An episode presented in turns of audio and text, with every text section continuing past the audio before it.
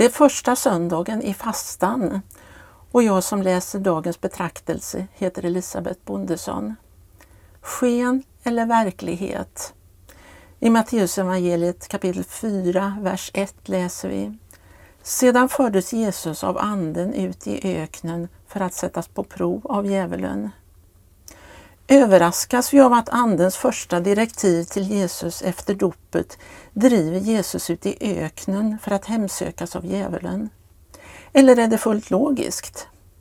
Det uppdrag som ligger framför honom kräver den inre samling och stillhet som ger hjälp att genomskåda allt det som utger sig för att vara verklighet men bara är sken.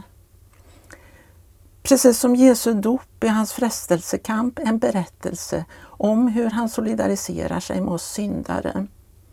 Jordans vatten symboliserar dödsrikets djup dit Jesus steg ned, men varifrån han också steg upp. I öknen, fastan, väntar samma avgrund. Mörkret i människohjärtat måste konfronteras. Jesus har kommit för att stiga ned i den mänskliga existensens drama, i allt som hotar och skadar människan, för att där räcka henne handen och leda henne upp ur mörkret, åter till livet. I trosbekännelsen upprepar vi orden om att Jesus steg ned i dödsriket. Detta nedstigande sker inte bara vid hans död, det hör också till hans väg. Han har kommit för att genomleva all vår ångest och förtvivlan, bli som en som har prövats på alla sätt och varit som vi.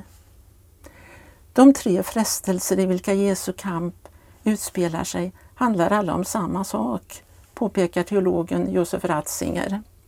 Att lämna Gud utanför. Att försöka få ordning på tillvaron utan Gud. Att skapa fred och rättvisa i världen utan Gud. Att låta Gud komma i andra hand och avfärda Gud som ett hjärnspöke. Djävulen är för listig för att locka med det onda. Frestelsen gör anspråk på att företräda verkligheten. Det vi kan se och känna, bröd och bekräftelse.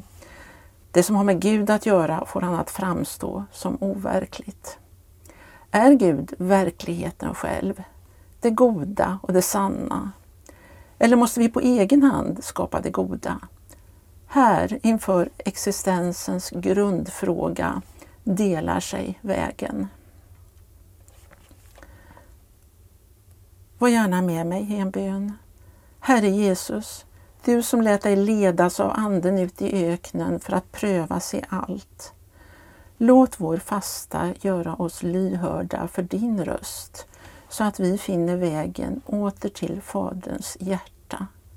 Amen.